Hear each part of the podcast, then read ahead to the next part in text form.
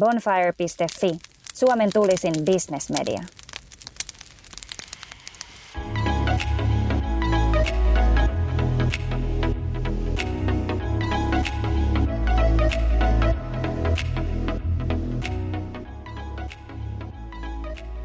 Hyvä, nyt me ollaan kävelyllä. Ja mulla on tällä kaverina Saana Rossi. Moikka. Moi. Tota, mä haluaisin heti alkuun jutella sun kanssa. Me ollaan tällä hetkellä Kaivarissa. Ollaanko me Kaivarin rannassa? Joo, täällä me ollaan. Niin tota, mä oon kuullut, että sun elämässä on tapahtunut aika isoja muutoksia viime aikoina. Monestakin eri lähteestä. Haluatko pikkasen avata, että mitä on tapahtunut ja avaa samalla vähän, että miksi? No joo, tota, mä oon oikeastaan, tässä just itsekin jäin sitä miettiin, niin aika lailla laittanut koko elämäni uusiksi tuossa viimeisen puolentoista vuoden aikana. Ähm, mutta viimeisin muutos liittyy niin tuohon työelämään hyvin vahvasti. Ja, ja tota, mä jäin siis Vinsitin huorijohtajan roolista pois. Ilmoitin siitä viime keväänä ja, mm. ja tota, nyt sitten elokuun loppuun, loppuun päättyi ja nyt on hyppäämässä kirjailijaksi tai toivottavasti kirjailijaksi. Ja sitten siinä ohella kaikkea muuta mielenkiintoista advisor-roolia ja puhujakeikkoja, koulutuksia, valmennuksia ja niin edelleen. Mua kiinnostaa tosi paljon, koska tasaisin välioihan kuulee sitä, että ihmiset kertoo, että, tota, niin, että ne hyppää tavallaan niin kuin sen tyhjän päälle ja jättää sen entisen elämän, ainakin ammatillisesti Joo. jättää taakse. Rehellisesti saana, kuinka tyhjän päälle sä hyppäät? Jos sä meinaat, että onko mulla tuo vuoden säästöt, millä mä pystyn elämään, niin tota, ei ole. Et kyllä mä sillä niin kuin, sillä laskenut, että kyllä mä tämän syksyn tästä pystyn mm. meneen niin kuin, periaatteessa tekemättä mitään, mutta sitten pitäisi jonkinlaista tulovirtaa alkaa jostain suunnasta tulemaan. Että, et, tota, mulla on vähän sillä että, että kyllä mä niin kuin aina mietin noin isot ratkaisut aika perustavanlaatuisesti. Eli vaikka se totta kai ulos voi näyttää sillä että päätös tulee nopeasti tai se on äkillinen, niin mm. kyllä se on kuitenkin mietitty ja harkittu. Että, että kyllä mä niin kuin uskaltauduin tuohon sen takia, että mulla oli se varmuus tiedossa, että kyllä mä sitä niin kuin tulovirtaa jostain tuun saamaan. Ja, ja just, just noin, mitä äsken sanoin, niin erilaisia konsultointipyyntöjä on tullut aika paljon ja puhujapyyntöjä ynnä muuta, niin tätä, se on se niin kuin pohja, mille mä aion sen tässä kohtaa rakentaa. No nyt näyttää ainakin siis hyvältä tämän maailmantilanteen suhteen, että, että, että tällekin, tällekin on niin kuin tie auki niin sanotusti, eli keikkoja varmaan niin kuin teoriassa pystyy olemaankin. No joo, joo että kyllä tuossa niinku, niinku live-puheita on tälle syksylle jo tulossa ihan kivasti. Et se on tosi, tosi kiva. Mä olin itse viime viikolla tuossa Rovaniemellä yhdessä seminaarissa puhumassa ja oli ihan huikeaa päästä pitkästä aikaa puolentoista vuoteen live-yleisön eteen. Vähän jännitti, puntti tutisi, mutta tota, se energia, mikä sit saa, mm. niin on se kuitenkin ihan eri kuin, että sä vedät sen niinku etänä. Totta kai. Mutta mut miten sä tuolla tavalla, jos puhutaan tuollaista isosta muutoksesta ylipäätänsä elämässä, niin onko se semmoinen, että sä mietit tosi pitkään? Esimerkiksi tämän, tämän niin tota, päiväduunin jättämisessä tässä tapauksessa, niin mietitkö sä tosi pitkään, että tavallaan, että mitä sä teet ja koska teet? Vai oliko se semmoinen vähän extempore, että aamulla heräsit, että nyt tiesit, että näin tehdään? No ei se ihan extempore kyllä ollut. Että kyllä mä, niin kun, kun puhutaan näin isoista muutoksista, mitkä kuitenkin mm. muokkaa sitä elämää aika merkittävästi, niin kyllä mä niissä on aika harkitseva, mutta mä kuuntelen hyvin vahvasti myös sitä omaa tunnetta ja intuitio ja annan mm. sen kasvaa aina siihen asti, että mä oon valmis tekemään sen lopullisen päätöksen siitä asiasta. Mutta tota, kyllä mulla oli silloin, kun mä kirjoitin tota mun ekaa kirjaa, sitä rekrytoijaa tuossa 2019 syksyllä, olin kirjoitusvapaalla. Kyllä mä heti jo silloin niin tiesin, että tätä mä haluan tehdä, mm. että mä haluan löytää aikaa sille kirjoittamiselle. Ja mä tuun sen hyppäyksen jossain kohtaa tekemään. Siinä kohtaa no. mä en vielä tiennyt, että se tulee olemaan, olemaan sitten tuossa niin tavallaan puolentoista kahden vuoden sisään, vaan mä ajattelin, että mä oon pidempään vielä työelämässä tai niin tämmöisessä perinteisessä työsuhteessa mutta, tota, mutta se, tuli, se, tuli, se tuli nyt, että sitten kun tuo rekrytoija tuli ulos, niin se rupesi saamaan niin paljon huomioon ja mä rupesin saamaan tosi paljon kannustusta ulkopuolelta myös siihen niin kuin kirjoittamiseen ja, ja, ja tota, yhteistyöpyyntöjä rupesi tulemaan paljon, niin kyllä se mm-hmm. siitä rupesi niin kuin kupliin pikkuhiljaa se ajatus, että jokohan tässä uskaltaisi. Ja mä oon aina ajatellut työurasta sillä lailla, että, että sen ei suinkaan tarvi olla semmoinen niin kuin, ää, putki, mm. vaan että sä voit tehdä rönsyjä, sä voit vaihtaa ja sä voit palata vanhaan ja sä voit tehdä erinäköisiä hyppyjä. Et se ei mm. sinälleen niin kuin ollut asia, mitä mä hirveästi siinä pohdin. Että kun mm. jonkin verran saanut myös kommenttia, että oot sä niin kuin ihan hullu, kun sä lähdet tuommoisesta roolista ja tuommoisesta firmasta, niin kyllä myös koen, että et ei tavallaan niinku, et sä vois saada mitään uutta, ellei sä tee sille myöskään tilaa. Se on totta. Mitä sä oot mieltä, kun ihmiset, se on varmasti just nimenomaan totta, niin kuin sanoitkin, että ihmiset tosi paljon tuollaisessa tilanteessa sitten päivittelee ja on huolissaan, niin mitä sä luulet, kuinka paljon siellä on pohjalla sitä, että, että aika moni meistä oikeasti kaipaisi ehkä tehdä enemmän sellaisia valintoja, mitkä ohjaa sitä, sanotaan sitten vaikka sitä sisältä, sisäistä motivaattoria tai identiteettiä enemmän, niin että onko se sitä, että siellä on enemmän sitten ehkä muilla sellaista tarvetta olisi, mitä ei uskalla tuoda ulos? Kyllä mä luulen, että se varmasti ainakin osittain on näin, että sitä sitten peilaa tavallaan ihmisiin, ketkä tekee niitä elämänmuutoksia ja ketkä kuuntelee sitä, mitä oikeasti haluaa ja, ja on omalla tavallaan niin kuin omassa elämässään rohkeita. Mm-hmm. On ne asiat sitten mitä tahansa. Mm. Um, ja kyllähän ihmisluonto on vähän semmoinen, että se kaipaa esikuvia ja se kaipaa sankareita ja mm-hmm. semmoisia henkilöitä, ketä sä, kehen sä voit tavallaan niin kuin samaistua tai ketä sä toivoisit, että sä voisit toimia jotenkin samankaltaisesti. Mä luulen, että siinä on niin kuin osittain. Onko sulla jotain sankaria tiettyä ihmistä? Tai? kyllä, kyllä mulla on. Siis mä aina varon nostamasta ihmisiä liikaa jalustalle, koska se antaa semmoisen aika yksipuolisen kuvan siitä ihmisestä. Mutta tota, kyllä mä niin kuin, mulla on ollut ihan siis tuossa 90-luvulla yksi suurimpia sankareita, Mika Häkkinen. Mä oon ollut Aika siis kova, kova, kova formulafani. Ja mä näin hänet tossa joskus, milloin se oli 2000-luvun puolivälissä lentokentällä. Mä jäädyin aivan täysin. Mä olen, niin kuin hyvin harvoin on semmoista niin kuin fani-efektiä, mutta siinä kohtaa tuli. Et hän on niin kuin yksi semmoinen, ja nimenomaan sen niin kuin tekemisen kautta ja miten hänkin on noussut aika monen niin kuin kilpa ajovuoden jälkeen sit sinne huipulle, niin, niin, niin että se oli hienoa tavallaan menestymistä ja semmoista sitoutumista. Sitten on mulla paljon muitakin. Äh, kirjallisuuspiireissä autofiktion mestari Karl Uwe Knauskordista. Ja. Pidän tosi paljon, tykkään hänen tyylistään, arvostan sitä rohkeutta, millä hän on, ja, ja myös sitä niin kuin, tiettyä kaupallisuutta, millä hän on päässyt mm. lyömään itteensä läpi. Äh, myös Nelson Mandela on yksi semmoinen. Aika kova. Joo ketä katon ylöspäin.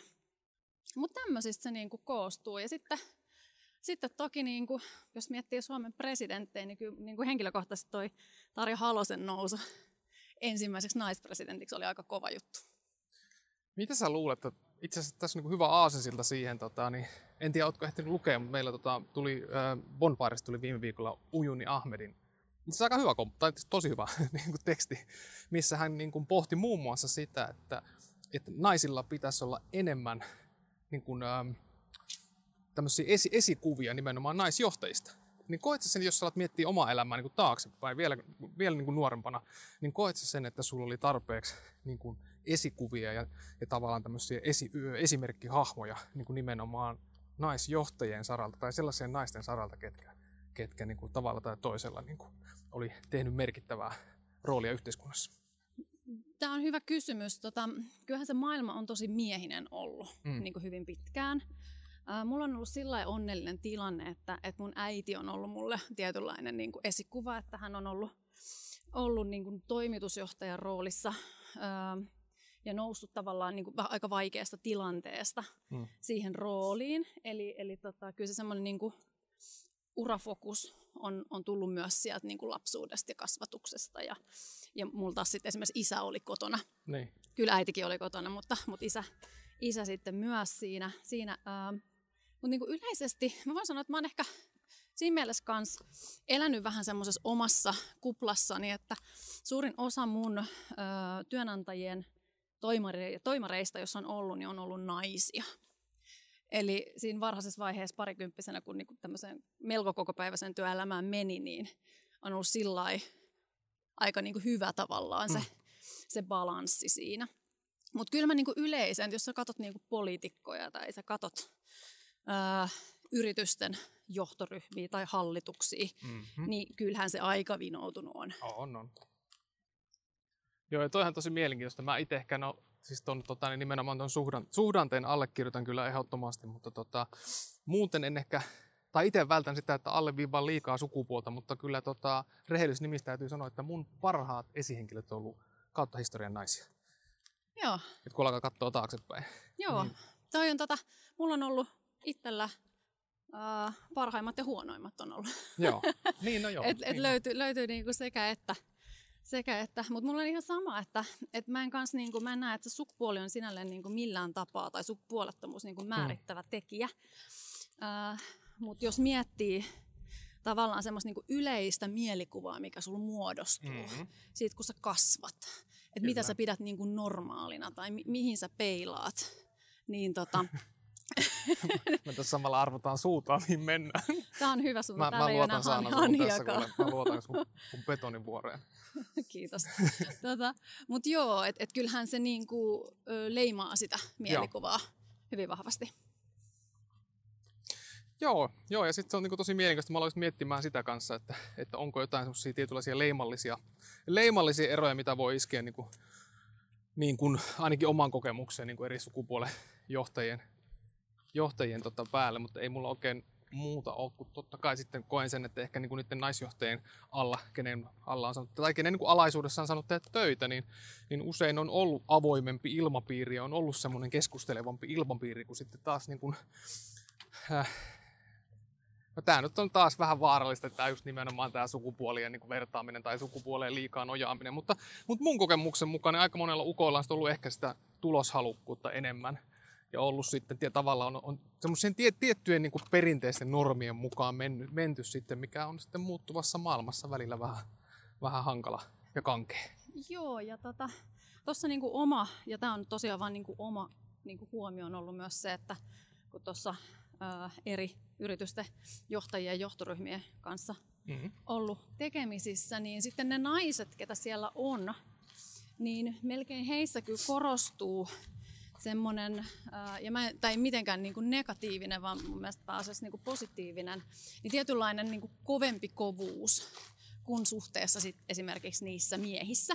Ja mä luulen, että se johtuu osittain just siitä, että kun niitä naisia ei ole siellä niin paljon, mm. niin sitten näiden, ketkä siellä on, niin on, on tota kulminoitunut tai hioutunut tavallaan se toimintatapa tai persona, tai ovat luontaisesti sellaisia, niin johtanut tavallaan niin kuin siihen. Joo, ja toihan on just tosi mielenkiintoista, että onko toi tavallaan juuri sitä, että, ei, että kun puhutaan, että ei ole ollut tarpeeksi naisjohtajia aikaisemmin, mistä ottaa sitä esimerkkiä, niin sitten se tavallaan se iso esimerkki, isossa kuvassa se esimerkki on otettu siitä, niin kuin siitä hyvin miehisestä ja maskuliinisesta tavasta johtaa, mikä... Joo, se on varmasti kyllä ihan paikkansa pitävää. Että se näillä naisilla on mun mielestä myös kyllä ollut ideaali, että, että, tota, tai se on niin kuin hyvin mm. balanssoitu se semmoinen niinku, just tää tietty niinku bisneskovuus, mutta samaan aikaan semmoinen niinku tunneälykkyys ja tämmöinen niinku, niin sanotut perinteiset pehmeämmät taidot, vaikka mä itse en hirveästi rakasta tuota pehmeä taitosanaa. Niin se on vähän sellainen nössö.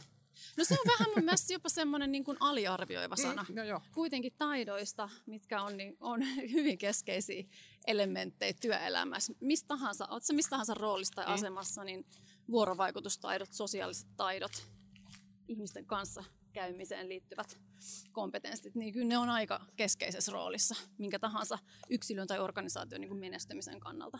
On ehdottomasti joo, ja mulla on, tota, mulla on jonkin verran taustaa urheiluvalmennuksesta, niin muistan sen, että nykyään se on tietenkin, asiat on sielläkin muuttunut, mutta tota, puhuttiin pitkään henkisestä valmennuksesta sellaisien asioiden kohdalla, mitkä on niin kuin ehkä vähintään yhtä oleellisia kuin mikä tahansa lajitaito. Että tavallaan että puhutaan, että siihen päälle tuodaan henkistä valmennusta, kun puhutaan sellaista ihmisyyteen liittyvistä asioista, mitkä ratkaisee oikeasti sen, että miten sä saat tästä potentiaalia irti mitattua. Joo. Et se, niin kuin, ne nähdään, niin kuin sä hienosti sanoit tuossa just, että ne pehmeät, niin sanotut pehmeät arvot, niin, tota, niin nähdään jotenkin tosi vähäpätö, vielä liian vähäpätöisenä suhteessa siihen, että mikä niiden oikea vaikutus Joo, on. ja se on, se on niin kuin helppo, helppo tavallaan niin kuin työntää niitä sivuun tai aliarvioida, mutta, mutta sitten kun oikeasti miettii sitä, että, että mitkä asiat vaikuttaa siihen, että mm-hmm.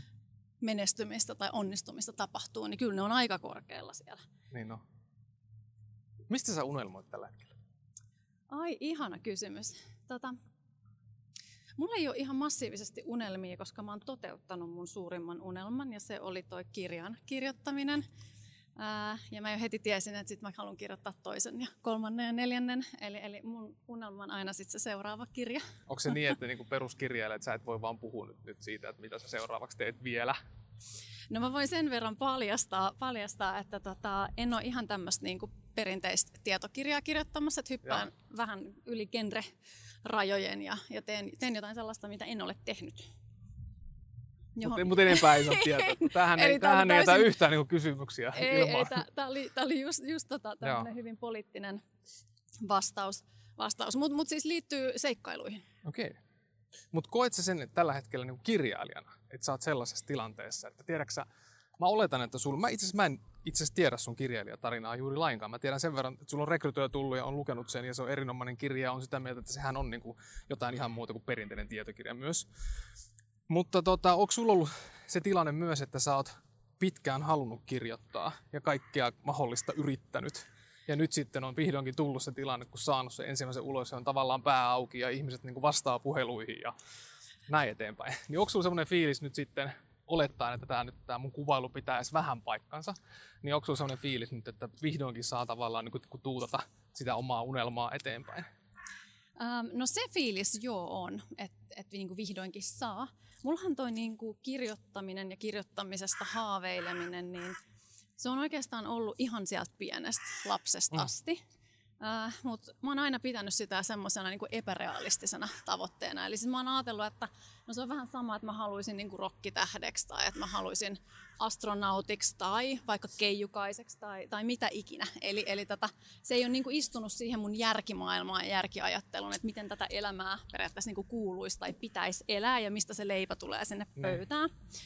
Ja tätä, se on jäänyt. Oon mä niin kuin aina aina kirjoittanut, mutta tota, en kauhean niin kuin tosissaan. Kunnes sitten, kun hyppäsi työelämään, niin sittenhän mä rupesin kirjoittamaan aika paljon työelämätekstejä, mm. erilaisia blogitekstejä, ää, sisäisiä tekstejä ja niin edelleen. Ja mä huomasin, että mähän olin siinä ihan hyvä. Ja sitten mm. rupesi tulemaan niinku kivaa palautetta.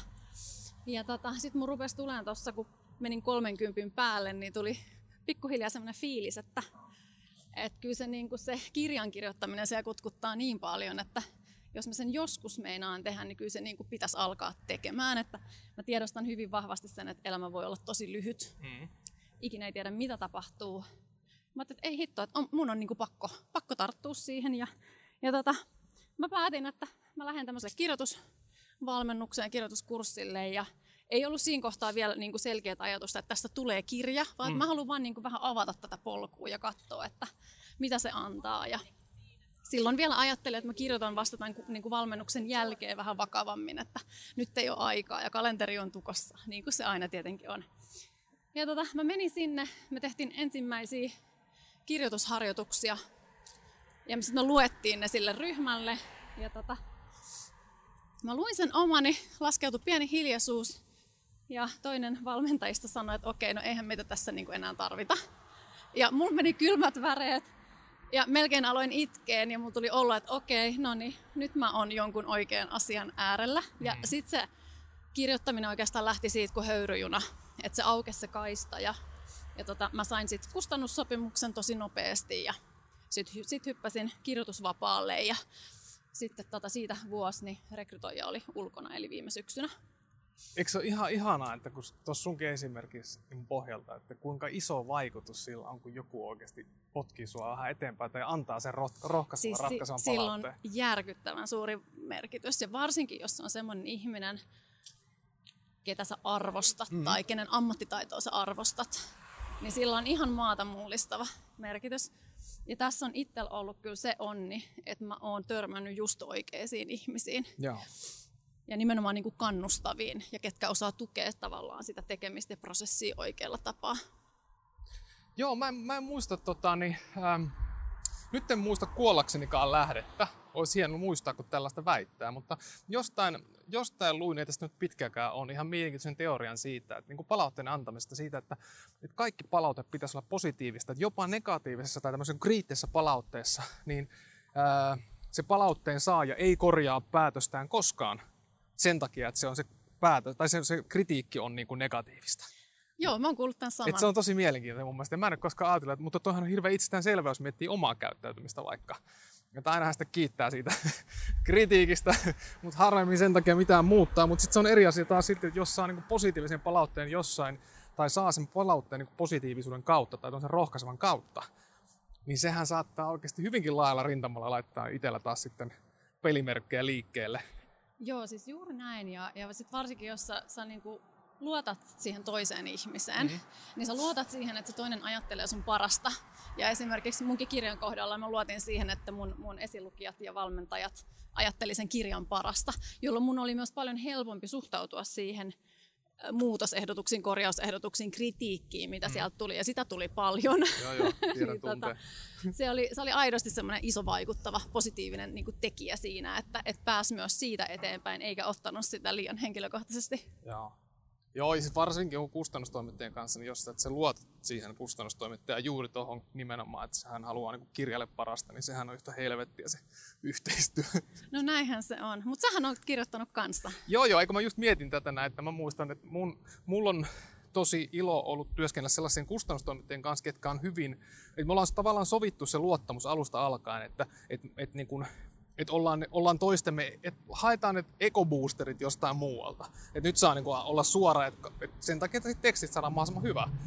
Mutta onhan se, niinku se palaute on välillä sellaista niinku sekä määrältä että laadulta, jos et olisi nimenomaan sitä luottamusta, että tässä ollaan samassa veneessä. Niin siinä niinku aika nopeasti kyllä menisi varmaan nimenomaan se eko kyllä niinku ruhjeille. Mutta, mutta mä muistan sen, että nimenomaan tota, yhdessä kirjassa tämä kustannustoimittaja just muistutti mulle hirveän usein, että Harri-Pekka, mä välitän susta ja mä välitän tästä kirjasta. Ja se, hän, hän niin kuin muistutti sillä sen, että, että älä pelkää sitä punakynää ja älä ota sitä henkilökohtaisesti. Ja se oli hirveän tärkeää mulle. Siis toi on ihan super tärkeää ja sulla on ollut fiksu kusti siinä mukana selkeästi. Koska noinhan se on, noinhan se on, että kyllähän siitä niin kuin yhdessä halutaan rakentaa aidosti mm-hmm. niin kuin parempi versio. Haluatko muuten mennä takaisin, jos mennään tosta? Mennään vaan. Mä ja, edelleen luotan suhun, mutta mä otan tämän sun. Ja. Tota, tota, tota, sit toinen puolihan on sitten se taas, mikä niin kun, ja tämähän pätee siis ihan yhtä lailla mihin tahansa työelämään. Tämä palautteenanto. Nyt puhutaan kustannustoimitteesta. Niin tota, että se toinen, toinen tota, niin esimerkki on sitten taas, että mistä on myös kokemusta, niin on se, että, että kustannustoimittaja on lukenut tekstin, ainakin omien sanojensa mukaan, ja sitten kehuu maasta taivaaseen. Ja sulla on koko ajan sellainen fiilis, että et, et, niin kuin tavallaan, että tämä, niin kuin, hän kehuu sen takia, että päästään eteenpäin tässä prosessissa.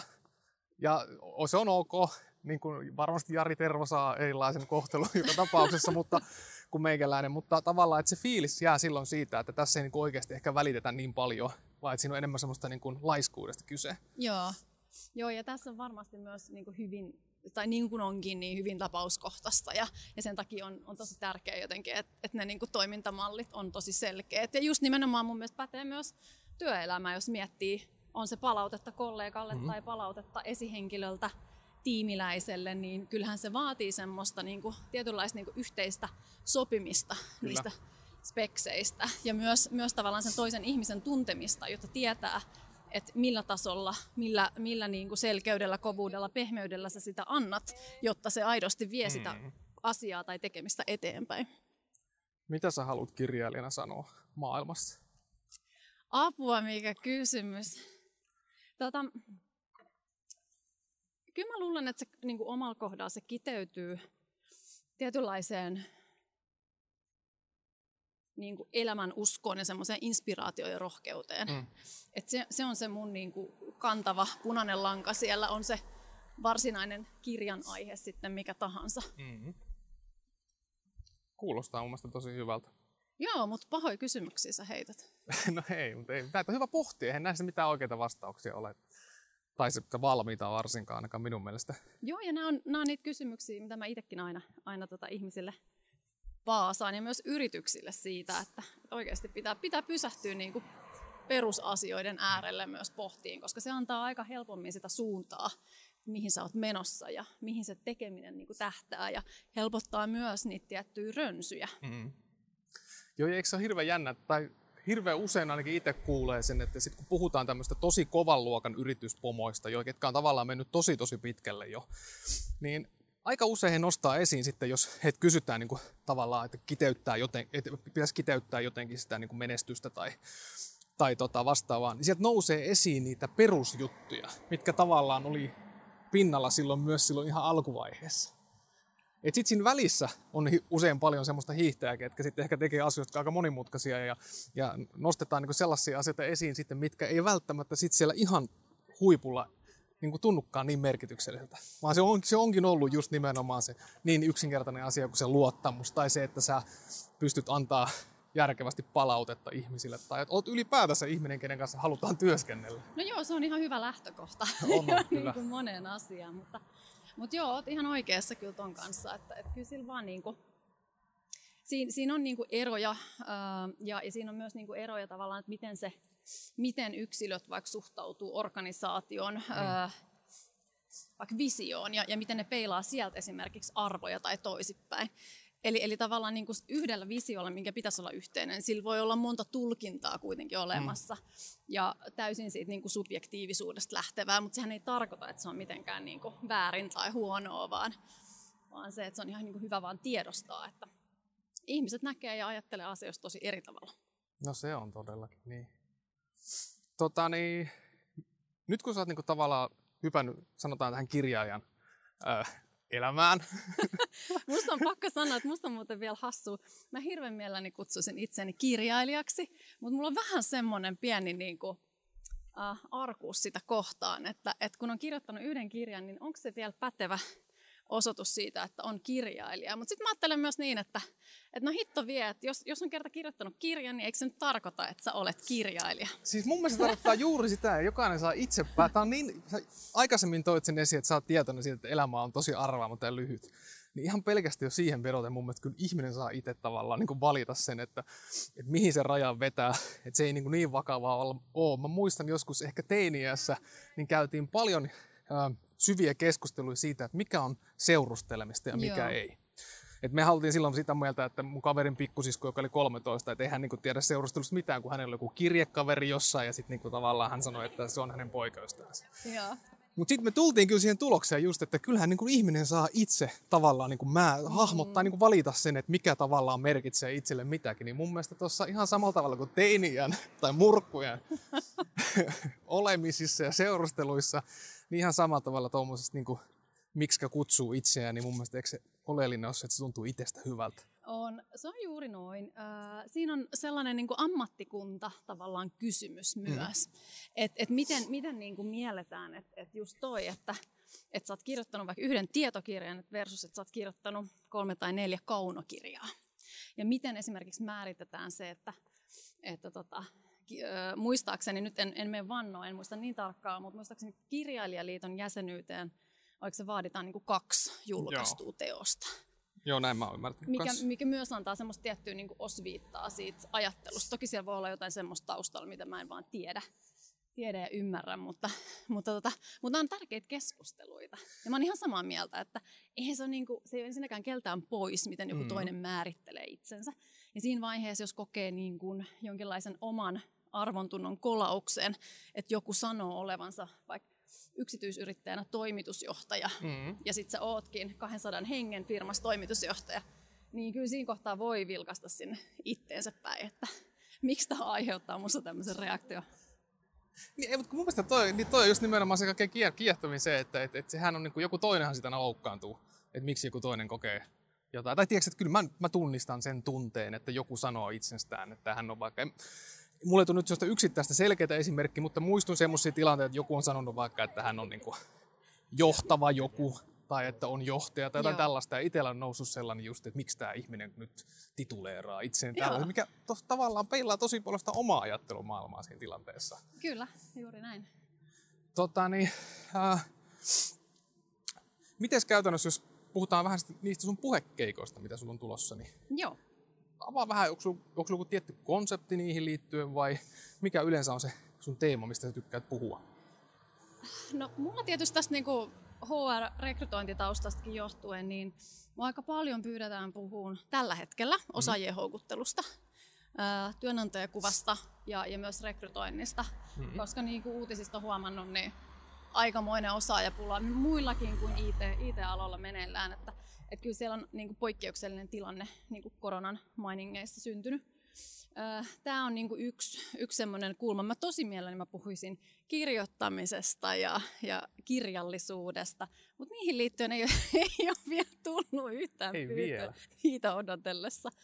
Mutta samoin mulla on myös, myös niinku teemoina, mitä on itse määritellyt, että mihin on annettavaa niin, ja mistä tosi mielelläni juttelen, niin kasvukulttuurin kehittäminen, organisaatiokulttuurin kehittäminen, johtaminen. Että ne on niitä semmoisia omia lempilapsia. Kuulostaa tosi hyvältä. Sanoitko että sulla on nyt keikat, keikkoja tullut jo tota, niin, kevään osalle vai?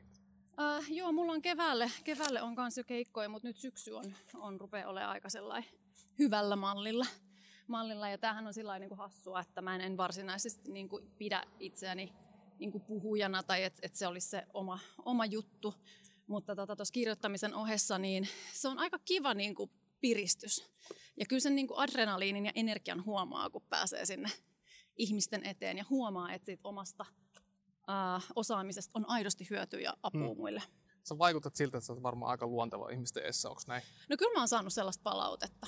Mutta miten tuntuu sun sisällä päin sit sillä tavalla, että jännittääkö se kauheasti vai tuntuuko se semmoiselta, että tässähän on kuin kotona? Tota, mä en ole oikeastaan ikinä ollut mikään sellainen niin superjännittäjä, mutta kyllä mua jännittää hyvällä tavalla ennen esiintymistä. Tulee vähän semmoinen niin fiilis, että ei vitsi, että menikö mä nyt taas lupautuu mm. tämmöiseen. Mm. Ja tota, sitten kun sä oot siellä edessä puhumassa, niin se unohtuu siinä aika hyvin. Et, et siinä ei oikeastaan keskity mihinkään muuhun kuin siihen, siihen yleisöön ja siihen asiaan. Ja sitten sen jälkeen, varsinkin jos menee hyvin, mikä on aina, aina se niinku toive ja tahtotila, niin ky, kyllä se, niinku, se positiivinen fiilis, mitä siitä jää, niin on ihan mieletön. Joo, allekirjoitan ton kyllä. Mä itse jännitän ihan sikana tollasia, mutta mä muistan, että mulla on se, että mä panostan ihan älyttömän paljon siihen kolme ekaan lauseeseen. Et mä tiedän, että jos ne kolme ekaa lauset menee putkeen, niin sitten niinku se on se nousukiito siinä. Joo. Mutta tota, tavallaan, että se on se vaikea aina saada se. Joo, mä oon se, joskus niin... kanssa saanut niinku vinkin siihen, että et, et toi niinku eka lause mm. ja lopetus on ne niinku kaikista kriittisimmät vaiheet ja, ja niihin kannattaa panostaa. Mulla on myös itselle tullut semmoinen helpotus vähän kanssa siihen niin kuin jännitykseen se, että, että mä luotan tavallaan siihen asiaan. Mm-hmm. Mä luotan siihen, että, että mä osaan ja, ja, ja mä pystyn ja, ja mulla on semmoista taitoa, mitä mä haluan välittää. Ja vaikka siinä tilanteessa, vaikka sulla olisi jotain manereita tai sulla olisi epävarmuutta tai mitä tahansa, niin ei mm. sillä loppupeleissä ole hirveästi merkitystä, mm. kun sä oot siellä aitona omana ittenäsi. Se on just noin. No hei, puhutaan vielä kirjallisuudesta nyt. Mäkin haluan jutella sun kanssa siitä aiheesta, jos kerran ei pääse julkisesti juttelemaan muuten. niin, tota, Kiitos tästä tota, tilaisuudesta. tota, tota, ää, sä oot kirjoittanut sen rekrytoijan, niin tota, sehän on tavalla tai toisella menee kyllä bisneskirjakategoriaan. Joo. Lueeko itse kuinka paljon bisneskirjallisuutta vai? No tämä on tota, siis luen. Ja tämä oli mullekin niinku järkytys huomata, kun mä oon aina kuvitellut, että en mä lue bisneskirjallisuutta, kun mä pidän sitä vähän, vähän puisevana. Mm. Ja tämähän on karmea yleistys. Uh, mä oon aina kuvitellut, että mä luen paljon kaunokirjallisuutta, mutta nyt kun mä katselen noita BookBeatin kuunneltuja kirjoja ja sitten mä pidän listaa, mun, mä siis listan aina mun päiväkirjaan niin luetut kirjat joka vuodelta niin kyllä siellä melkein se jako on semmoista 70-30, eli 70 pinnaa tietoa. Kuuntelet sä enemmän vai luet sä enemmän? Ää, molempia. Okay. Mä tykkään tehdä molempia. Kuuntelu on siitä hyvä, että se on laajentanut aika paljon sitä repertuaaria ja sitä pystyy tekemään niin kätevästi, kun mm. siivoo tiskaa, käy lenkillä, ajaa autoa, mitä tahansa. Et se on mun mielestä niinku lisännyt hyvin paljon sitä niinku lukemisen määrää. Mutta kyllä mä nautin myös niinku fyysisistä kirjoista. Mm. Nyt Mit? mulla on tällä hetkellä menossa toi, siis Katja Kallion ihana tämä läpinäkyvä sydän, okay. jota suosittelen kyllä ihan lämpimästi. Niin kuin upea kieli, se on niin kuin yhtä taideteosta koko kirja. Ai vautsi. No toi oli sen verran hyvä suositus, että voi olla, että menee kyllä hankintalistalle. Kannattaa. Tota, onko jotain tiettyä kirjaa tai kirjoja, mitkä on vaikuttanut sun omaan ajatusmaailmaan tosi paljon? Uh, kyllä niitä on. Niitä on aika paljonkin Tämä on hyvä, kun kysyt. Mulla käy aina sillä, että jos joku kysyy jotain suositusta, mulla tulee hirveä blokki. Että et mitä ne oli. Tuntuu, että se on ohjelmoitu meidän ihmisiä. Voi, joku, joku kysyy suositusta, niin aina menee niin blank, play, joo, blank, joo, blank ja, page. Ja, ja, niitä, ja niitä on. Tota, mulla ehkä niinku, mulla vaihtelee vähän niinku genreittäin se, mm-hmm. että mistä, mistä milloinkin on saanut. Mä puhuin sulle tuosta Nelson Mandelasta, mm-hmm. niin Mä en muista nyt sitä kirjan nimeä, mutta, mutta se on siis koottu, tai sen on kirjoittanut tämän henkilö, kuka on kirjoittanut siis Nelsonin elämänkertaa. Ja, ja tota, sitten hän on tehnyt tämmöiset niin kuin Nelsonin elämän opit mm. ja teoksen. Mutta mä en muista sen tarkkaa nimeä, mutta siellä okay. on aivan niin kuin jäätävän hyviä nostoja ja, ja avataan sitä taustaa niin kuin tosi, tosi niin kuin laajasti. Niin se on ihan briljantti. Mä voin vaikka katsoa sulle sen nimen tuossa myöhemmin. Ja sitten tuohon kirjoittamispuoleen luovuuteen, niin mä oon tykännyt tuosta Anneli Kannon kirjoittamassa kirjasta ja sitten Elisabeth Gilbertin Big Magic. Ne on molemmat ihan älyttömän hyviä. Ne on. Mä Gilbertin mä oon lukenut niin pitkään aikaa sitten, että mä en muista hirveän hyvin, mutta mä muistan vaan tykkäsin. Joo, mulla oli silloin, kun mä rekrytoin ja kirjoitin, niin se oli siis mun äh, niin kuin läppärin vieressä mm. koko ajan. Koska se oli niin inspiroivaa ja innostavaa ja semmoista mm. kannustavaa Kyllä.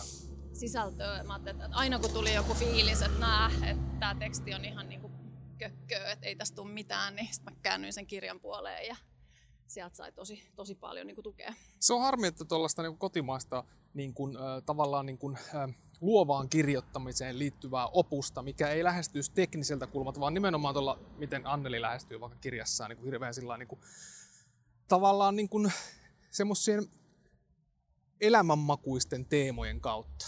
Niin sitä on aika vähän. Semmoista sois, tai mä ainakin itse soisin niin kuin olevan enemmän ja tykkäisin kyllä lukea. Joo, Joo kyllä se tuo siihen, siihen tota, semmoista luonnetta ja se, se tuo mm. siihen sitä tunnetta ja just sitä puolta, niin kuin sanoitkin, mitä kuitenkin aika usein tarvii sen niin kuin teknisen osaamisen lisäksi. Tämä oli myös itse asiassa syy, kun mä niin kuin sanoinkin tuossa, että mulla on ollut vähän vaikea suhtautuminen niin kuin bisneskirjoihin ja mm-hmm. sitten rekrytoijasta halusin kirjoittaa itse vähän enemmän semmoisen tarinallisen, niin se, siis se johtui just ihan siitä, että, että mä halusin, että se on muutakin kuin, että näin rakennat erinomaisen mm. rekrytointiprosessin. Mm. Koska mun mielestä se on vaan vähän tylsää. Joo, ja tossahan mun mielestä nimenomaan ollaan nyt niin kuin tota, jälleen siinä, että, että vaikka kuinka tekisi jotain asiaa, niin sä haluat tankata niitä perusjuttuja. Niitä juttuja, mitkä sä tavallaan tiedät jo, mutta sä haluat lukea uudestaan ja uudestaan ne ja kuulla uudestaan ja uudestaan, se rauhoittaa ja vähän maadottaa siihen, siihen tekemiseen. Se on totta, ja sitten ne myös unohtaa ne asiat. että, Sekin on tämä totta. On, tämä on mun mielestä problemaattista tosi usein. Se on vähän sama kuin elämässä aina kuvittelee, että okei, nyt mä oon oppinut tämän asian, mä tiedän tai mä tiedän, miten mä niin kuin reagoin miskin tilanteissa. Ja sitten kuitenkin, kun se tilanne tulee vaikka viiden mm. vuoden päästä uudestaan, niin sä ootkin ihan homoillasena siinä, että Niinpä. apua. No onko sulla tällä hetkellä sitten, niin kun sä sanoit, että sulla on Katja Kallion kirja kesken, Joo. mutta onko sulla tota, jotain muuta sellaista, mitä sä olisit just nyt lukenut, mikä on ihan älyttömän hyvä, tai sitten sellaista, mitä sä odotat tosi paljon? Nyt heitit kyllä pahan. Tota, no siis nauskoodejahan mä aina odotan mm-hmm. niin kuin todella paljon. En itse asiassa tiedä, koska, koska uusin on samoin Gilbert ja Elisabeth Gilbertin teoksia. Joo. Mä odotan aina kuin kuuta nousevaa. Et ne on semmoista mun kaksi niin kesto, kesto Onko sä lukenut sen uusimman? Ää... Mikä tuli vuoden sisällä on tullut nyt se, mikä... En, en ole lukenut. Mä en muista niin en kuollaksenikaan. En, en ole sitä lukenut. Uh, mulla oli itse asiassa tota, Mä luin just ton Oskari Saaren kirjan Aki Hintsasta. Hmm. Eli en tarkoita voittamisen anatomiaa, vaan sen, mikä ilmestynyt tänä kesänä. Oliko se lähellekään yhtä hyvä? Sehän on rakenne hirveän erilainen. Se on, tos, se on tosi erilainen. Äh, eikä, ja, ja tavallaan mun mielestä on vähän väärin peilatakin niitä kirjoja, koska ne on lähtökohtaisesti eri kirjat. Äh, se, missä niin kuin voittamisen anatomia on enemmän, enemmän semmoinen niin kuin oivalluttava, voimannuttava, mm-hmm. vähän niin kuin positiivinen, niin, niin tämä on myös hyvin niin kuin oivalluttava, mutta ras, niin kuin raskas ja semmoinen vähän niin kuin surullinen enemmän, koska siinä käsitellään sitä Hintsan mm. viimeisiä aikoja ja, ja hänen niin kuin, mm. Omaa fiilistä ja toimintaa ja, ja miten se on näyttäytynyt ja mitä hän katuu ja mihin hän on tyytyväinen ja näin, niin niin se, se, se on kyllä semmoinen kirja, että, että kyllä se pistää niin kuin pohtimaan tämmöisiä elämän suuria kysymyksiä ja, Varmasti. ja pistää niin kuin niiden äärelle. Mä oon myös huomannut, että näissä omissa niin kuin kirjavalinnoissa mua ohjaa tosi paljon aina se oma elämäntilanne. Mm. Et nyt kun tässä on ollut tämmöisen muutoksen äärellä, niin selkeästi niin kuin hakeutuu myös tämmöisen muutoskirjojen mm. pariin, mistä saa vähän semmoista benchmarkkia ja vertaistukea. Joo, se on jännä, miten siitä Hintsan tota, niin, ää, voittamisen anatomiasta nousi sellainen. Tai siitähän tuli, niin kuin, tai on tullut niin iso ilmiö, että musta tuntuu, että melkein missä tahansa keskustelussa, mitä sä käyt, niin joku on lukenut sen ja haluaa Joo. siteerata sen oppeja sitten niin kuin bisneskirjallisuudessa tai bisneselämässä ylipäätänsä. Joo, kyllä sillä johonkin niin kuin osuttiin. Osuttiin, siis Niin kyllä täysin. Kyllä täysin Kyllä. ja kyllä ilmeisesti myyntiluvut osoitti sen myös. Joo. Hei, tota, kerro vielä vähän, mua kiinnostaa sun kirjoitusprosessi. Että tota, onko se sellainen kirjoittaja, että, että sä räit kaiken mahdollisen paperille ja sitten katsellaan myöhemmin, mitä siitä saadaan, vai onko se sellainen, että sä mietit tosi tarkkaan, mitä sä kirjoitat? Tota, Jo ekas versiossa siis. ää, joo, joo, siis toi on hyvä huomio just, että, että versioita on aina aika monta. Ää, mulla on sillä että mä suunnittelen sen mun kirjoitusprosessin aika tarkkaan. Joo. Eli, eli mulla on niinku suunnitelma siitä, että mihin mennessä pitää olla valmista ja mihin mennessä mitäkin lukua tavallaan pitäisi pitäis tehdä. Ää, ja ja sitten mä raamittelen ne niinku sisällöt ja asiat, mitä mä haluan, tai näkökulmat, mitä mä haluan tuoda. Mm. Ää, ja sitten sen raamin puitteissa, niin sitten mä räin. Mä annan tulla, että se ensimmäinen kirjoittaminen, tai e- ekan version kirjoittaminen on enemmän semmoista, se on vähän niin kuin tajunnan virtaa. Se on oksentamista ja välillä tulee myös se fiilis sit kirjoittaessa, että mulla on niin paljon asiaa, mulla on niin paljon juttuja, mitä mun pitää huomioida, Mm. Että tulee jopa vähän niin kuin paniikki, että miten mä saan nämä kaikki ja mihin mä saan nämä. Että nyt pitää heittää tonne huomioon, että muista tämä asia ja muista mm. tämä kulma ja ota tämä hahmo ja näin. Näin, niin tota, joo, se menee sillä mutta sitten sen jälkeen, kun se eka versio on valmis, niin sittenhän alkaa ihan tosi rankka, rankka niin kuin muokkaus ja Se viilaaminen. editointi on ihan hirveätä välillä. Se on, se on, Se se on on. niin välillä niin tuntuu, että ei lopu ikinä. Se on, se on joo. Ja sitten varsinkin niin kuin alkuvaiheessa, kun, jos lähdetään, tai kun lähdetään muokkaamaan niin kuin esimerkiksi rakennetta, Mm. niin nehän on niin kuin ihan massiivisia tekijöitä, mitkä sitten vaikuttaa siihen koko teokseen niin merkittävästi, että välillä on semmoinen, että ei tässä touhussa ole mitään järkeä. Ja sitten myös se oma tunne, mä en tiedä miten sulla, mutta itse huomannut sen monta kertaa, että se vaihtelee tosi paljon, että, että toisina päivinä se on semmoinen fiilis, että oi vitsi, että mä oon maailman paras kirjoittaja. Ja seuraavana päivänä se on fiilis, että ai hitto, mitä kuraa, että mä en ikinä kehtaa näyttää tätä tekstiä yhtään kenellekään. Mun mielestä toi on yksi ihanin, mulle ikinä, ihan, mun mielestä toi, on yksi ihanin piirre kirjoittamisessa, että niin toi vaihtelu nimenomaan. Mulle ei itsellä ole koskaan sitä fiilistä, että mä en koskaan uskaltaisi näyttää. Mä ajattelen itse sen, että, niin kuin, että, että tavallaan, että tällä mennään, mulla on megafoni ja saa niin kuin, kirjoittaa nyt. Ja on sitä, kyllä nyt varmasti on paskempiakin kirjoja kirjoittanut joku. Mutta tota, Toi niin- on lohdullinen Mutta se on ihana fiilis, kun sulla on se kuolematon olo. Kun tiedäksä, kun sä saat sen, sen joku, jonkun pitkään vaivanneen niin kuin ongelman, haasteen siinä tekstissä, ainakin koet saadeessa ratkaisuksi. Tämä on yleensä aina hetki ennen kuin kustannustoimittaja ottaa siihen niin kuin kiinni. Mutta on se, tiedätkö, se voittajaolo. Että vitsi, tästä tulee hyvä. Vitsi, tämä toimii. Tämä on kova juttu.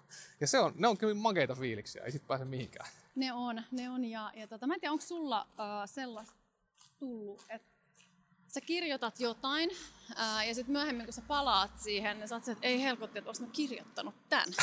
niin kuin, että, että, Kyllä. niin kuin positiivisesti, että, että tämähän on niin hyvä, että tuliko tämä tosiaan niin kuin mun kynästä. Ai joo, silloin pitää yleensä sille kustannustoimittajalle soittaa, että kumpi tämän kirjoitetaan. Kun... Just niin. Mut ei, mutta toi on siis, niin kun, mä huomaan valmisteokset on, koska ainakin itsellä on se sitten, no eihän mullakaan ole kuin kaksi teosta ja kolmas on nyt tulossa, mutta tota, tota, molempien kohdalla, niin se, että kun sä oot siinä oikolukuvaiheessa, niin ainakin itse on jo aivan täysin sokea siinä. Et sitä lukee, ne sanat vaan niin kuin, ne vaan vyöryy semmoisena tahnana silmille ja, ja sitten tavallaan kun se on tullut se kirja ulos ja niin, niin ehkä kuukaus, puolitoista siitä eteenpäin, niin sit saa aikaiseksi, niin kuin, että no nyt mä luen tämän lävitte. Ja Joo. silloin se on makea fiilis, kun ensinnäkin tässä vaiheessa näkee sen, että se kustannustoimittaja on niin kuin rakastanut sua niin paljon, että ei ole antanut sen kirjan mennä keskeneräisenä Joo. ulos. Ja sitten kun tajuu se, että ei vitsi, että, että, nythän, että nyt kun tämän pystyy näkemään tämän oman tekstin, niin tämähän toimii ihan hyvin. Niin se on ihanaa. Se on, se on ihanaa, se on ihanaa ja varsinkin kun usein sit siinä niin kuin editoinnin loppuvaiheessa ennen kuin menee taittoon, niin se fiilis ainakin itsellä on sillä lailla, että joo ihan sama, että mä hyväksyn kaikki muutosehdotukset, mm. mitä tähän, että mä en jaksa, niin enää ei jaksa, että Kyllä. ei ole se kapasiteetti, kun sä väännät siitä niin kuin monta kuukautta sen kanssa. Se on siis uskomaton työmäärä, mm. mitä en, ennen, kun ton ekan kirjoitti, niin en osannut niin kuin arvata. Joudut sä rekrytoijan osalla niin tota, tai kohdalla, niin joudut sä tappaa sun rakkaimpias. Kill your darlings. Kyllä mä jouduin.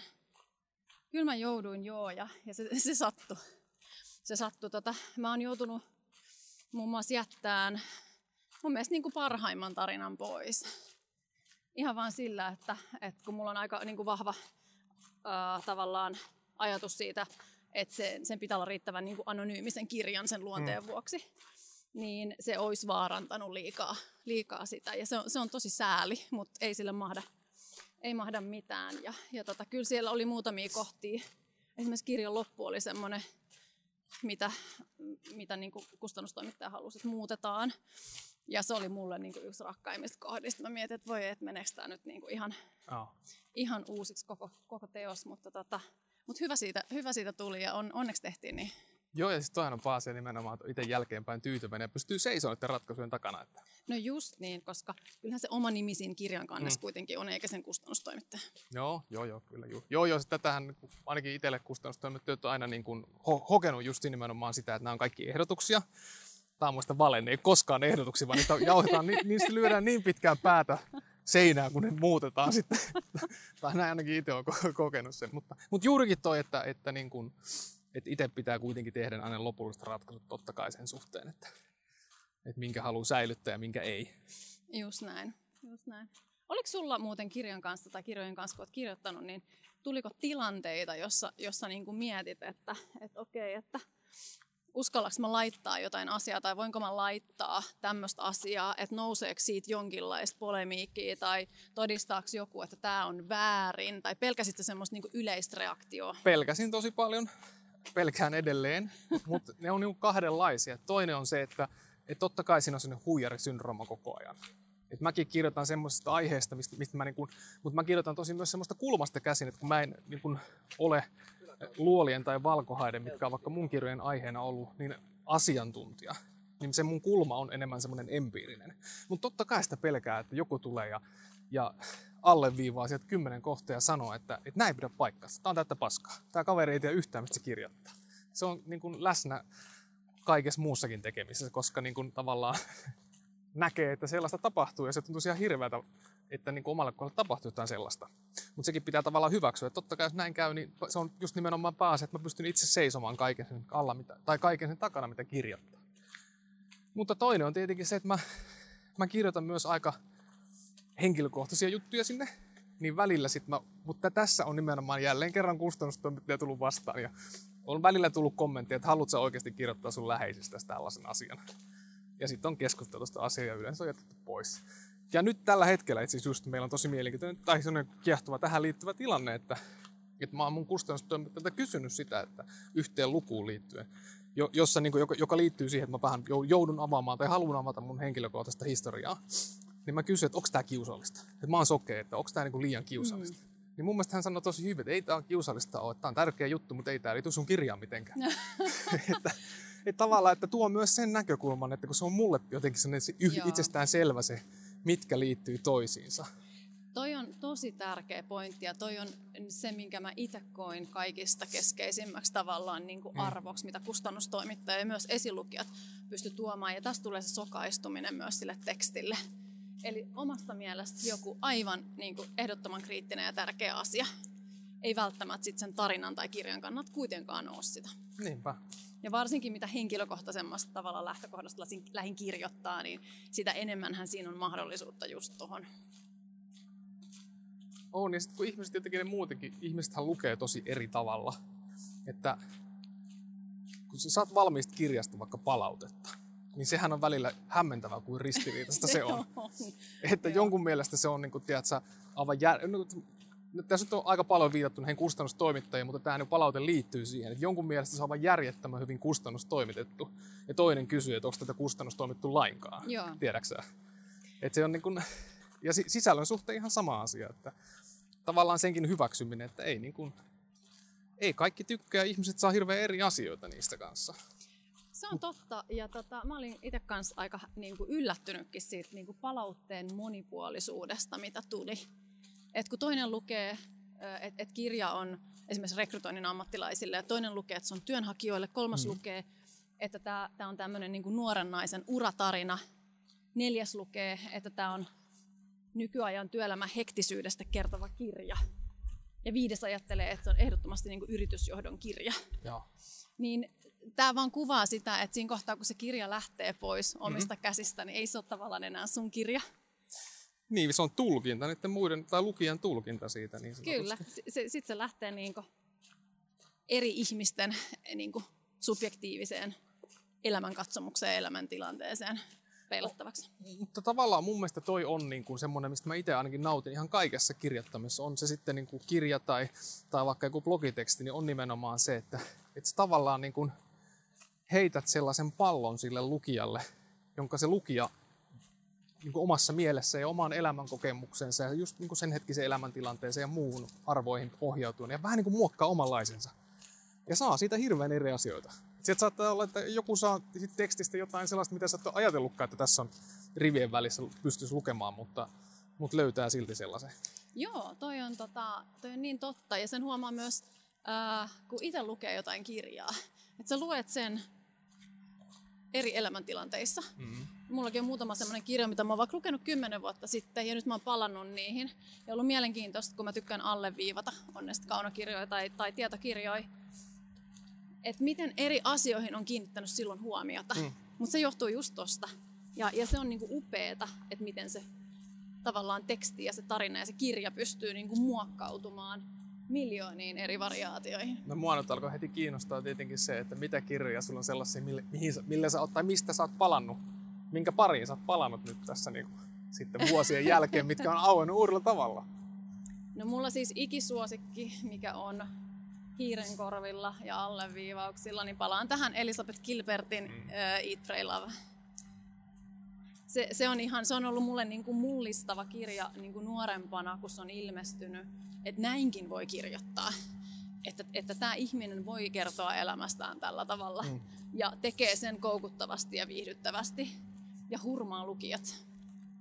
Mä oon nähnyt vaan se elokuva. Se ei hurmannut mua hirveästi. Ei, ei, nämä on kaksi eri asiaa. Joo, mä tiedän. Mä, lukea se kirja. Joo, mä oon kuullut tämän, just sen saman argumentin, mutta... Mutta että tosi mielenkiintoinen. Joo, joo. Mutta öö, laskeeko mä yksi plus yksi yhteen, että sulla on tulossa seikkailuaiheinen kirja, ainakin jotain tähän liittyvää, ja sitten sä fanitat Elisabeth Gilbertia ja oot lukenut Eat, Pray, Lovea viime aikoina, niin mennäänkö samoihin maailmoihin? No, no sanotaanko näin, että tota, ei mun lentolippu nyt tonne Italiaan ja Intiaan ja Indonesiaan mm. ole. Et, et ei, ei samaa, mutta kyllä mun lentolippu tonne Afrikkaan on. Mihin päin? Tansania. Wow, miksi? Mä oon opiskellut siellä ja mä oon asunut opiskeluaikana. Mä okay. luin siis sivuaineena kehitysmaatutkimusta, mä oon yhteiskuntatieteilijä okay. taustaltani ja olin siellä opiskelemaan ja tekemään tämmöistä kehitysyhteistyöprojektia aikana. Mennään jostain muusta kuin tuossa toi kone, niin Mennään tuolta. Musta tuntuu, että meidän mikrofonit alkaa huutaa, että mennään tuon tiettyökoneen vierelle. Niin, anteeksi. Joo, mutta tota, sinne suunnalle, mutta en, en mä tässä nyt tosiaan mitään Elisabeth Gilbert kopioa lähde missään tapauksessa.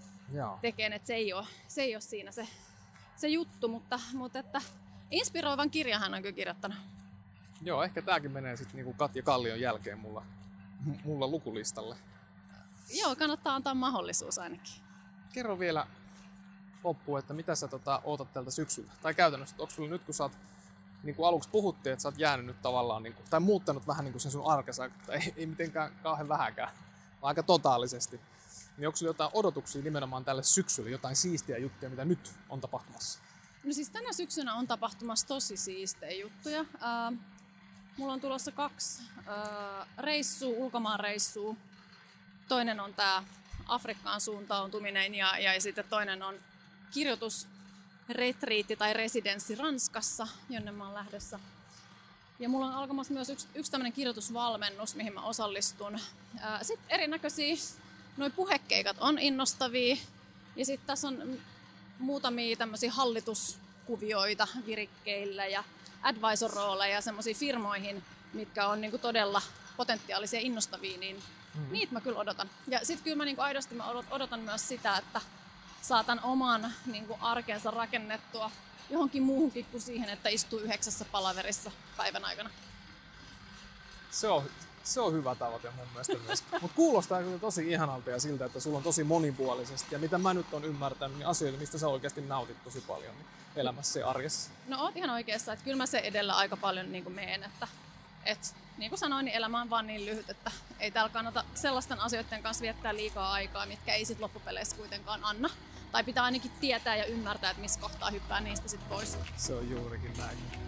Tämä kävelykin oli aivan liian lyhyt. Tässä on ollut niin monta teemaa, mihin hypätä tästä nyt. Mutta tota, musta tuntuu, että me lähdetään nyt tekemään omat, omille tahoillemme hommia. Hyvä, hei kiitos. Tää oli, oli tosi mukavaa. Kiitos Saana. Kiitos. Yes.